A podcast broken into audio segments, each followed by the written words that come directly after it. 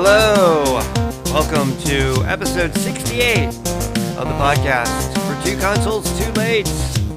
I'm the host, Jackson Keebler. And this week we have a conversation with video game collector and podcaster Johnny Iucci from the Collector's Quest podcast. Also, an article about Metroid and Auction Alert. It's going to be a lot of fun. Let's get started!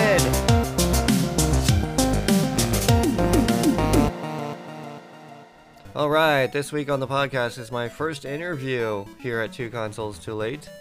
It is with Johnny Iucci from the Collector's Quest podcast. I'm a big fan of Johnny's podcast, The Collector's Quest.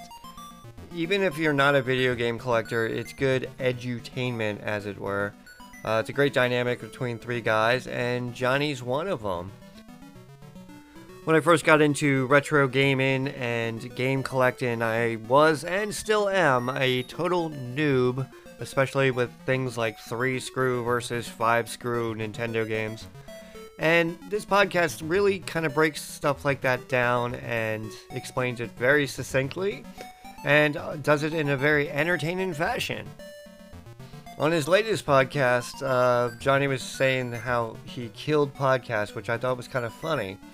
So I reached out to Johnny to see if he wanted to have a conversation here at my podcast at Two Consoles Too Late, and he agreed.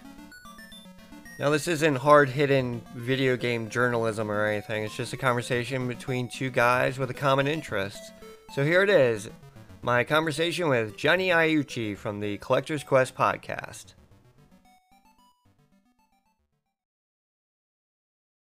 Let me just say so for people who don't know me i because we didn't do an introduction i'm johnny iucci and i'm of the collector's quest podcast uh, which is a show about collecting video games and that that's my primary hobby i've got a lot of hobbies but that's the thing i do the most and i've done the longest and we're a, a long running show we just hit 200 episodes I just I'm really curious about this. How you killed? I was listening to the latest uh, Collector's Quest podcast, and I was curious about, you know, you said you kill podcasts, and I really just wanted to know more about that. Oh, I mean, I, I don't. It's just been unfortunate timing. I think they were on their way out, anyways, and uh, I just happened to come on and be the last show, or uh, in one case, like the second to last show. Okay. But, you know, I just. Uh, so hopefully, I don't kill your podcast. Well, no, I'm kind of curious how it's kind of like a test. Like, can you kill my podcast? I mean, if anything, you can bring it to life. Uh, so I mean, there's one long. The first podcast I was on that was not my own guest is still long running, and I think that's Polykill. If you know who they are, there and they're still no. On, so no, I, I haven't murdered all of them. Okay, uh, but almost all of them. Okay. Any others that you can mention? Uh, well, there was Dollar Dorks. Dollar um, Dorks. I like the name. Yeah. Dollar Dorks and um, oh god, Narc and uh, The Hunt with Dan. Yeah, I don't know those.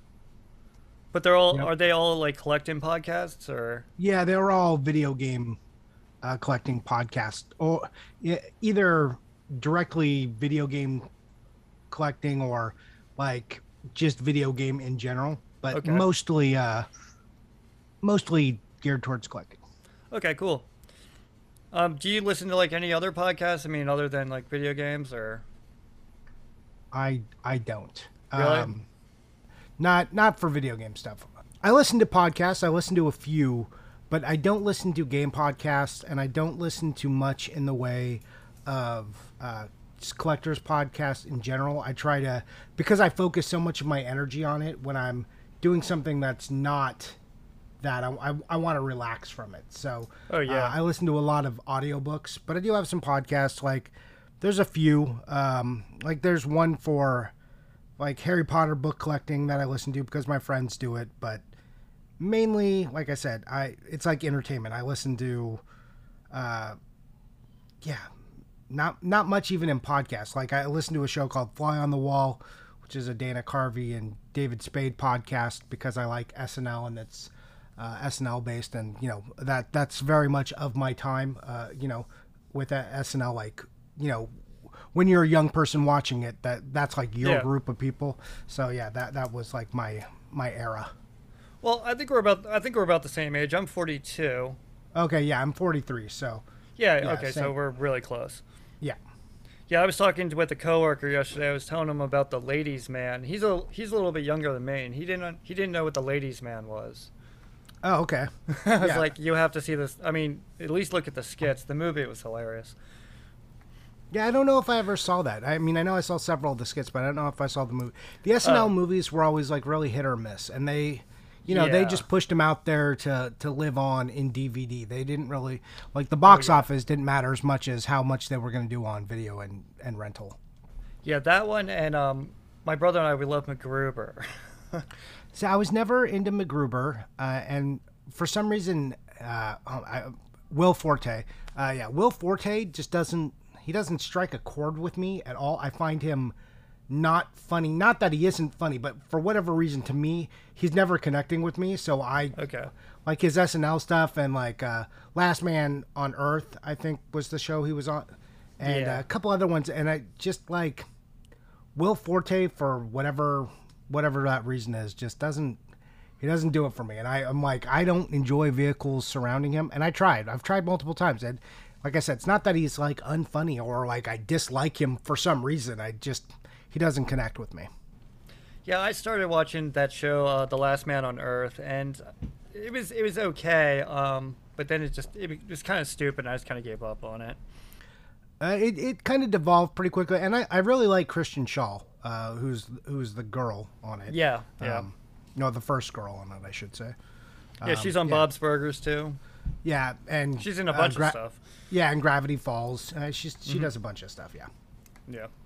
and Um, she's all right. in uh, What We Do in the Shadows. That's the other show I like. Oh, I started watching that too. Um, the British guy, I forget his name. He's in um the show called uh the IT Crowd. okay, and- yeah, yeah, yeah. If you've ever seen it, that's hilarious. And Yeah, that- I've seen I've seen the IT crowd. Been a while. It's an older I think show. it, I think it's still on Netflix. Um, but as far as games go, like, do you actively collect or? Oh yeah, I mean I I have over ten thousand games. I, I just haven't done a count recently. It's probably more like eleven or twelve thousand now. It's like within that range. So yeah, I mean I every year we, we do this on the podcast. We we check at the end of the year to see if we averaged one game a day. Um, Wow.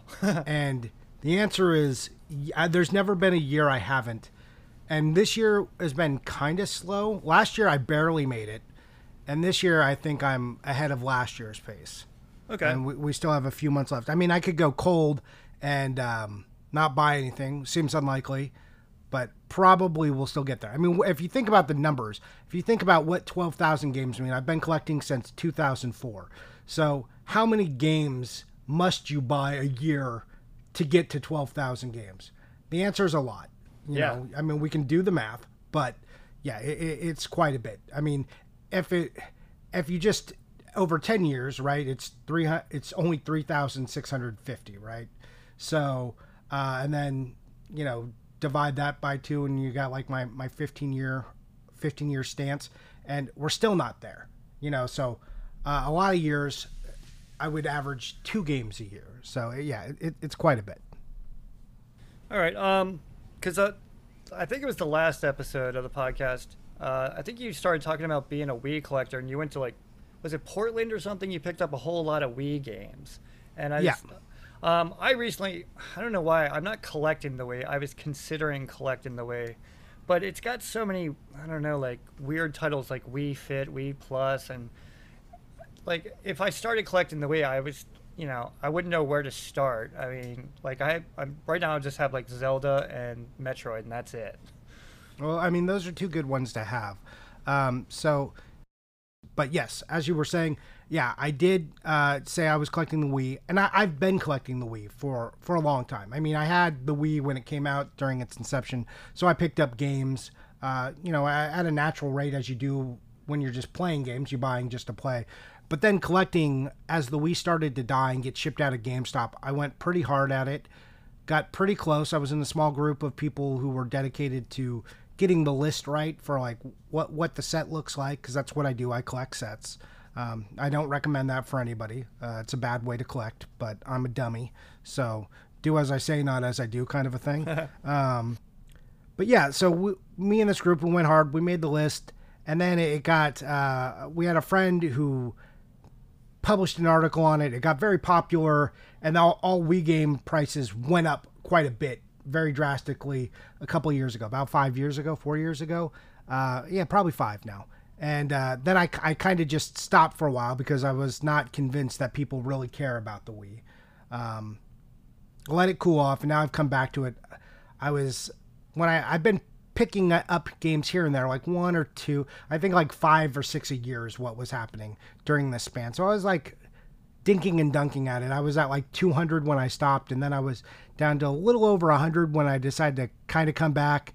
I've had a couple iterations of like, oh, I'll pick up like 20 games and then see if I'm going to do it. But this this is bona fide. I picked up about 40 games now, and now I'm just under 50 left of the set, which is, you know, it, it, I mean, I have a lot of ancillary stuff too, like variants and big box games. If, so like a game, like if you have two versions of the game, one came with a uh, fishing controller and one is just the game itself. And uh, like for some reason, I'll I'll buy both. Uh, not for some reason because I'm a dummy and I, I like variants and I like I like odd boxes and stuff. So um, yeah, I've got over 1,300 Wii games.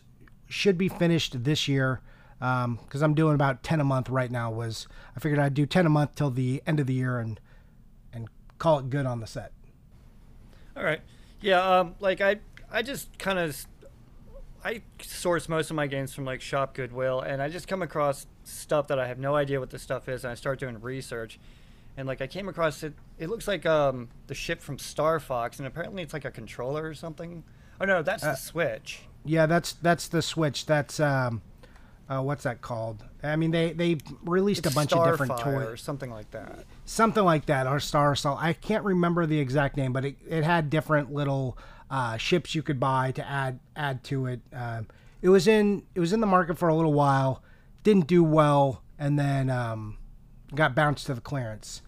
Okay, yeah, because I just keep seeing. it. I'm like, what is this thing? I mean, I, I recognized it from Star Fox, and I don't Yeah. know why I thought that was way. But Yeah, so it wasn't actually a Star Fox game. It was like a a weird collab with Star Fox.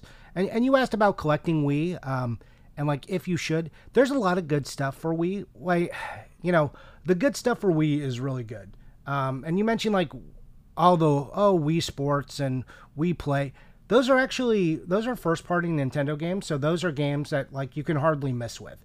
If it's first party Nintendo, then you know, I, I always put my seal of approval on anything first party Nintendo, even if it's Wii Music, which is not a great game, but people, even if they don't collect all the other stuff, they'll like collect first party Nintendo stuff. So it's really easy to pick that kind of stuff. So if you're looking, if it's published by Nintendo, then yeah. And there are, I mean, and there's plenty of good lists of like what are the most collectible games, but there's a lot of trash collectibles on the game too. Like you don't care about Cyberbike uh, or Cyber, you know, which is like a, a, an exercise game, which is one of the most expensive games on the system, which you don't want to buy. It's very collectible, but uh, not very collectible. It's like a three hundred dollar game though, but it's terrible and you'll never play it. Meanwhile, the Wii has a lot of great games. You can get like Zack and Wiki. You can get Smash Brothers, your Mel, your Zeldas, Metroids, and Mario's, and have a really good Wii collection. A really tight, you know, you have like about hundred games. Have an impressive looking Wii collection, and it be all killer, no filler, which is the best way to go. Especially with a system like Wii, which just has a horrendous amount of shovelware. Yeah. Um, where do you like? Where do you source your games? So it, it really depends. Uh, so I, I I like to shop at conventions when I'm able to go to them. So if you if you don't know, there are like various video game conventions. Yeah. Uh, in the LA area, we have like a lot of little trade shows and people do them. So obviously, before the pandemic, I was going to a lot of those, and I've got a lot of friends there. So you know, I, I'd go do that, and then eBay, and then it depends on the life cycle of the system too. So something like the Wii, which was going out, I was going to GameStop and I was picking up a lot of their stuff in in their bargain sales because it was really easy to grab. Though GameStop is probably the worst place to buy a video game that's used because especially when they take the discs out of the cases and the manuals and stuff out of the cases and then they package it back in later that just means you're going to get mismarried parts because there's so many print and revisions you won't know if you have like some discs on the Wii are black and white, and some are color, and they go with a certain box depending on their print run. So you you could get a mishmash there, and I did on a lot, and it so not great, but that's where I was getting a lot of the Wii games, and that's what I did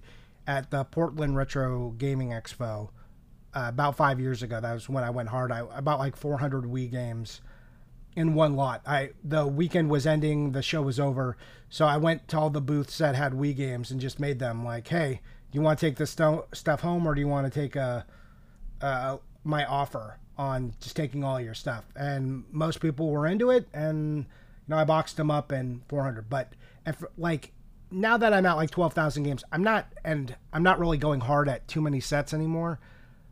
I'm really pretty choosy about the games I buy. I'm Okay. like targeting a certain thing, or I get an idea for something that I want to buy, like a type of game. Oh, I want, uh, you know, I want like a vampire game or something for Halloween.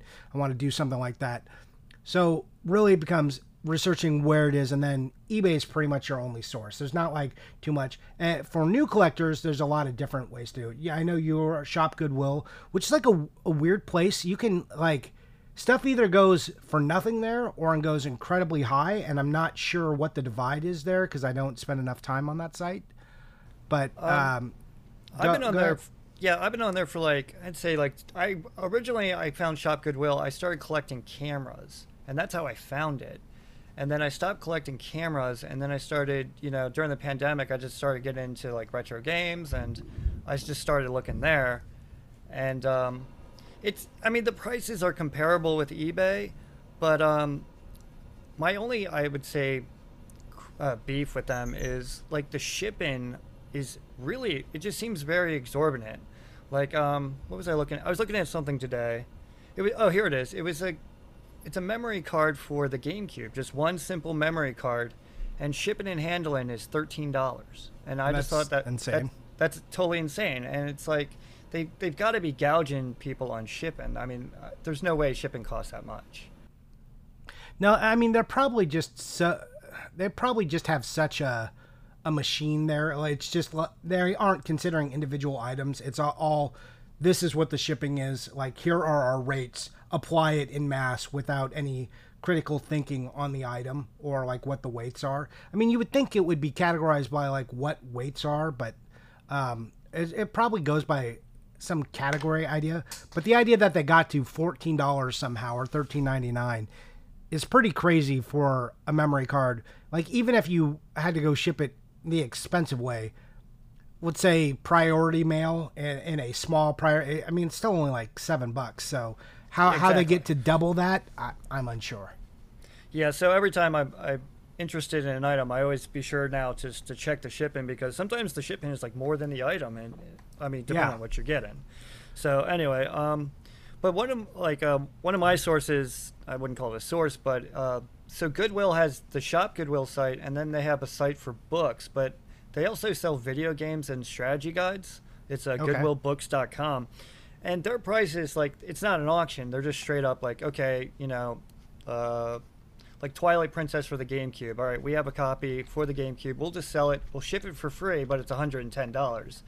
And, um, but a lot of times, I mean, they'll have titles, and if you're willing to pay fair market price, they have those. So sometimes I'll check that out. But it's really Oh, good if you like if you like strategy guides. Um, they always have a lot of strategy guides. Interesting. Yeah, I, I you know I've never been to that site. I had no idea that they had their own book site. That's interesting. Yeah, it's it's pretty cool if you ever have a chance to check it out. Um, but you know, I don't want to. Maybe I'm gonna. this question is sort of a podcast killer. What? How do you feel about physical media? I mean, do you think? I mean, digital versus analog. You know, is physical media dying, or what do you think? Okay, so I mean, I've got like a weird perspective uh, on physical media. As someone who collects physical media, people think that I must be enamored with with physical media. They're like, "Oh, you must love everything physical and want nothing digital," and that's entirely incorrect.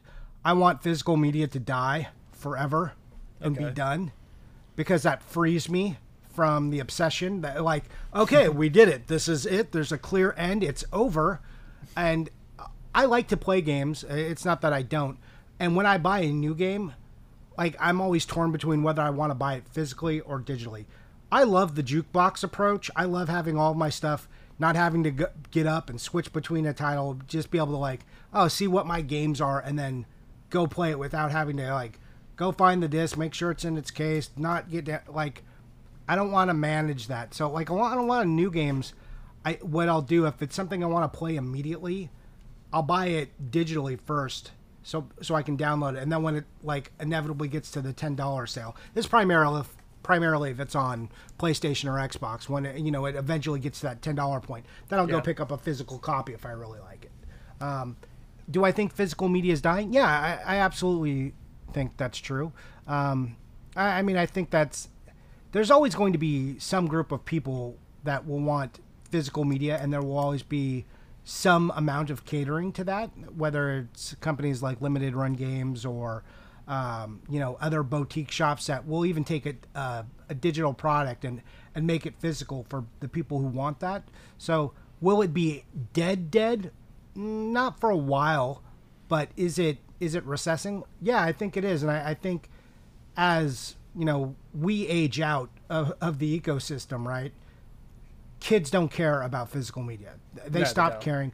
I mean, think about how kids feel. Like if you know any kids or if you have any kids, like yeah. think about how they feel about music. Do they give a shit about owning a CD? They they definitely don't want to own it. They just want it. Like they don't even want full albums anymore. They just want the song that they like, and that's it. You know, or now it's just like Spotify or whatever. So we're yeah, we're beyond that. Yeah, I took my, my son. Uh, he'll be seven next week, but um, sometimes I take him to the yard sales and flea markets. And we went to this one flea market, and this guy was selling like like CDs, but it was like all these titles that I had growing up. I mean, like new wave '80s, early '90s stuff. And I was so tempted, you know, just to buy up all these old CDs and listen to them again. But then I was thinking, you know, like, a I you know I really other than a DVD player I don't think I have any my my computer doesn't even have you know a CD-ROM my car doesn't have a CD-ROM it's you know and where am I going to keep these things? And when I did have CDs I never took good care of them and they always ended up scratched. Um, but you know hindsight being 2020 it's like I I I myself would rather go wait, you know, towards digital. I don't want more stuff lying around my house, you know, because then when you move, you have to move all this stuff, and that's where I am. But I mean, but it, I go the other way, you know, like if if there's a movie out there that I really like, I want a copy of it. You know, I want it in my hands. And um, I just recently got into Zelda, and that's the way I, I've been with Zelda. Is that you know I love playing. I'm starting to love to play these games, and I want the I want the copy in my hand, so I it gives it like a sense of occasion. Does that make any sense? Yeah. No, I mean, you know, there's something about connecting the memory to a physical item, and then uh, because the physical item allows you to then revisit that memory uh, as a prompt. So the the physical item exists as a prompt for the memory, mm-hmm. and that's what you know. That's what like most video game collectors start out as. It's just like, oh, these are all just little piles of nostalgia, you know, that I'm putting on self. I, how do I stack my nostalgia in a in a neat and organized fashion? And I, I pick it up and then I look at it and I was like, oh, I remember this thing about this game, or uh, like maybe it was just playing it, maybe it was an experience with friends, maybe it was an experience with a family member, a mom or dad, or you know, a brother. You know, all of these things exist. So yeah, especially for games that are special to you, it makes sense to own physical. I mean, there's also an argument for movies that streaming movies you still don't get if you have a high quality cinema system. Streaming won't get you the best video fidelity or audio fidelity, so like still a physical disc may make sense. Again, convenience wise, most people won't ever notice, and their system is not equipped to to uh, explore those differences, so it doesn't really matter. Like I've got like a pretty nice setup, and I'm still mostly digital, and and, and happy happy that it's digital. There's there's very few things like movie wise I want to own physically. Like you said though, the moving and the keeping of the stuff. My wife collects books and I collect games, and the thought of moving is an agonizing and horrible thought. Uh, you know, and we've been we've been in our house for over a decade. And the minute you have lived any place for like 10 years and the amount of stuff you've acquired in that time, uh, especially when you are me and you collect a bunch of games, the prospects are rough. You just like, yeah, our lives would be simpler if I did not care about physical items. Uh, However, I, you can go to the other side of the coin though when you talk about oh, I mean, well, you can put on your tinfoil hat for a second. Uh, you talk about oh well, companies don't want you to own physical objects. Of course, they want you to have rental services and streaming because you never own it, and then you're always beholden to them, and then you have no liquidity, and then you're always if you want to enjoy something for the rest of your life, you're paying them forever rather than you just own these things and then you can go access them. So Yeah, that's uh, a good point. I mean, just depends on on how you think about that. So, like, there there's a lot of people who are very much against the digital spectrum just because they feel like this is some sort of uh, you know grasp by by big corporations to essentially indenture people. I know this is not the scope of the podcast, or like, know, like, is this guy a weird conspiracy theorist? I get, I, I'm not. I'm just telling you, like, what the realm of some people's beliefs are, and there is some point to like, yeah, companies definitely don't want you to have physical goods. It's better for their bottom line if you were always paying them. Do I think it's like this massive conspiracy to to indenture uh, all the people of of Earth? No, no, I don't. Uh, but there there are some people who are off that ledge. So you just Yeah. got to be careful when, when you get to that point of view, how far they go. Yeah, um, like I've recently been considering cutting the cord on cable just because I don't really watch TV that much, but I've actually, you know, made digital purchases and every time I think about cutting the cord, I'm thinking, you know, oh, if I do that, then I'm going to lose, you know, I've only bought like, I think maybe like five or six titles, but there's a weird anxiety there that, oh my God, I'm going to lose, I'm not going to be able to watch these movies. And they're not great movies. It's like the third Hobbit movie, um, I forget. I mean, they, they were. I don't know why I bought them in the first place, but there is that level of like, oh my god, I'm going to lose this if I cut the cord on cable. But at the same time, it's like, wait a minute, you're going to be saving like two hundred dollars a month. You could just go buy a copy of it. You know, if Yeah. you really want it. No, absolutely. So I I cut the cord on cable um, just this year, and I, I go back and forth. So I mean, I I'd been doing some maintenance. Uh, we'll we'll call it pruning. Uh, I like sports, and uh, specifically, I like basketball. And basketball has a, a horrible contract, uh, horrible from my perspective. Um, as, as a consumer with with TVs. They've got these built-in TV deals where if you want to watch your show, you have to be in their market and you have to be subscribed to a local cable company to get it and watch the basketball you want. Even if you got the NFL, uh, NBA pass, if you're in that local market, you can't watch your team. And I live in the market that my team is in, so Yeah. I can't enjoy them without having local cable. Um, yeah, I, I'm not a big fan of cable companies at all. Uh, I and if you do the math on it, if like most of the time your internet is tied up into that cost too. So I mean, once you like look at what your spend is on the internet, and then you think about what do you actually watch, what do you actually enjoy on cable, how are you using it, what can you do, and that, that's what my wife and I did. We said, okay, well, my wife likes Discovery, and they have an app. That's like six dollars a month. Okay, so six dollars. Okay, that's a lot cheaper than our cable. She mainly watches like DIY and home shows and some cooking shows, right? Uh, and, and I enjoy those with her because we are basic. We we basic people. Uh, so that, that's what we like. But then we say, okay, well, we also like these ten shows. Like we we if we like Survivor, if we like Top Chef, how do we watch those? Uh, how do I like uh, my Marvel shows? Okay, like or Star Wars. Okay, so get Disney Plus. There's like another seven dollars, and then the other shows like uh, say Top Chef. It's like okay, well that only comes out once a year and it's twenty bucks. So I'm just gonna spend that twenty dollars for the season. Now I've got the whole season, and now how much of that is one cable bill? So I, I basically look at the cable bill throughout the year after I deduct my twelve dollars a month from it and say, I've got like a fifty to seventy dollars spend limit per month on a show that I want to watch. And I uh, once you factor that in, like in the beginning it sucks because you don't have as much, but after a year, then you've pretty much got all of your shows mapped out and plenty of things to watch. So it's like some combination of like a one or two streaming services, and then uh, you know being able just to buy your shows digitally and and not being a prisoner of cable because cable is pretty garbagey and I I hate them. I hate cable Yeah. companies. Yeah, I, I agree. Um, I'm kind of running out of time, but um, Sure. do you just want to go ahead and uh, you know just kind of give us some plugs for the Collector's Quest?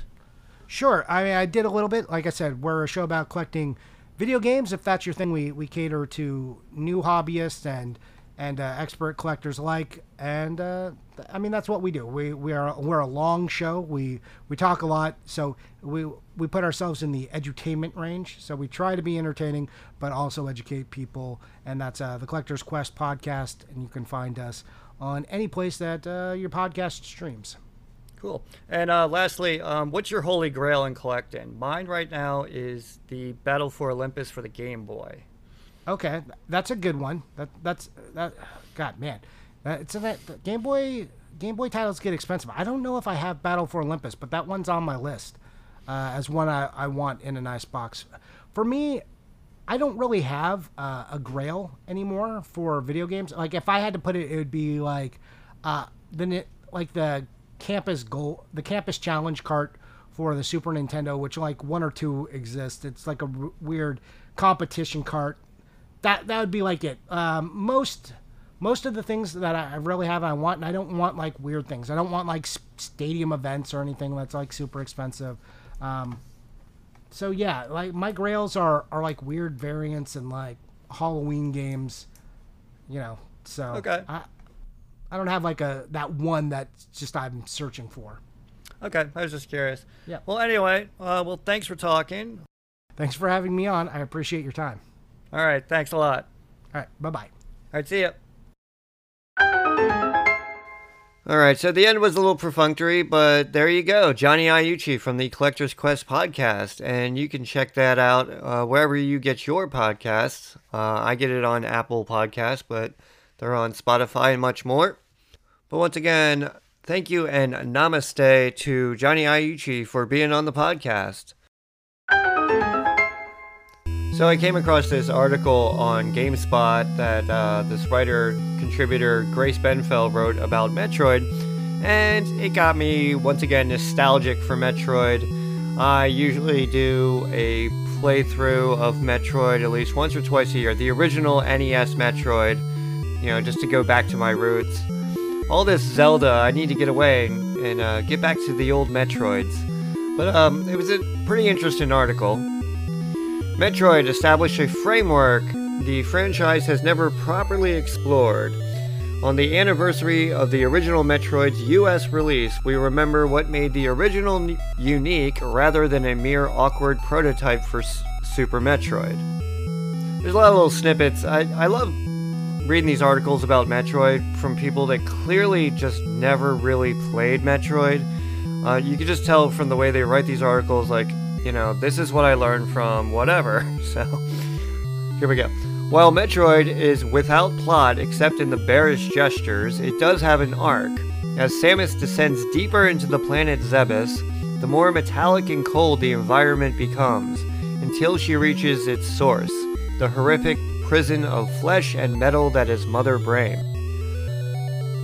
I'm gonna, you know, sort of, you know, pick that little bit apart. Um, I think the part that Benfell is talking about here, uh, deeper it uh, becomes more metallic and cold, uh, deeper. Um, Tourian's actually not that deep in the planet Zebes. If you look at a map of Zebes, I'm looking at one right now in my kitchen, and Zebes, or sorry, and Tourian is actually pretty close to the surface of the planet Zebes. So there you go, uh, Mr. Benfell. Uh, you need to get your facts right, okay? And here's another quote from the article I just love because it's so true. It can come across as unfair, even cruel, and it's without the more contemporary affordances of a map and plainly stated objectives. That bareness, though, is a strength, making its hostile alien world more difficult to comprehend. While new abilities increase survivability, the world never really becomes safe in the way it can in later entries. Uh, yeah, Metroid is definitely unfair and cruel, okay? You start with, what, 30 energy, and after you take, what, two or three hits, you're dead? Like, in the first five minutes of the game, you just have to start grinding for energy? Yeah. Um, but that was what was great about Metroid. But this article, I'll put a link in the show notes, Drink, and um, check it out. But the comments, the comment section was I just love reading these articles, but then I love reading the comments because people either are very nice or they're just really indignant. I love these names. Okay. Freak Servo.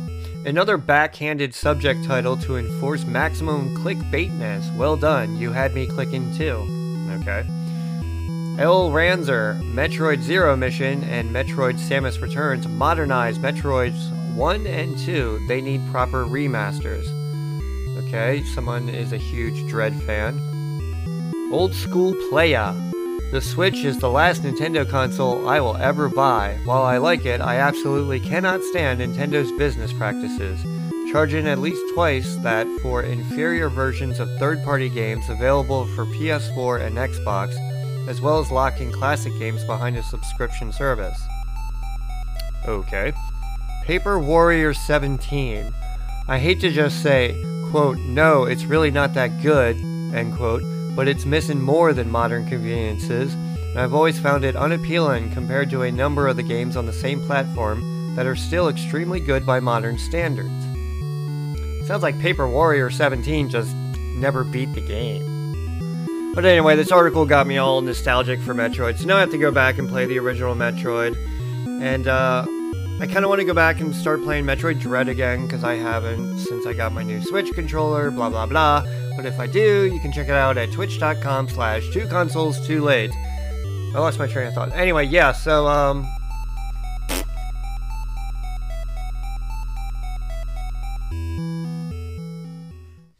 Auction alert! Auction alert!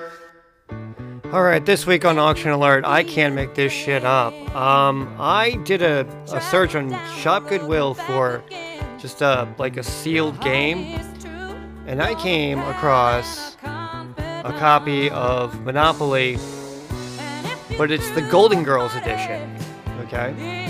And, uh, right now there is 21, 21 hours left on the auction, and there are eight bids, and it's up to $28. I'm like, what the hell is this? so I'm like, is this a joke? I looked this thing up on Amazon.com. Amazon, like I have to put the .com at the end of Amazon. Anyway, so a copy of this on Amazon is $39.99, and depending on whether you have Amazon Prime, I guess that depends on your shipping. Um, and it is so what the hell? Um, the the tokens are the best. The players' tokens are cheesecake, Stan's toupee, Rose's teddy bear Fernando, Sophia's purse, Blanche's hand mirror, and a candied heron. Now, I don't remember the show well enough to know what those are referencing. I remember the characters' names, but oh my gosh. So, anyway, if you want a copy of Monopoly The Golden Girls Edition, check out Shop Goodwill.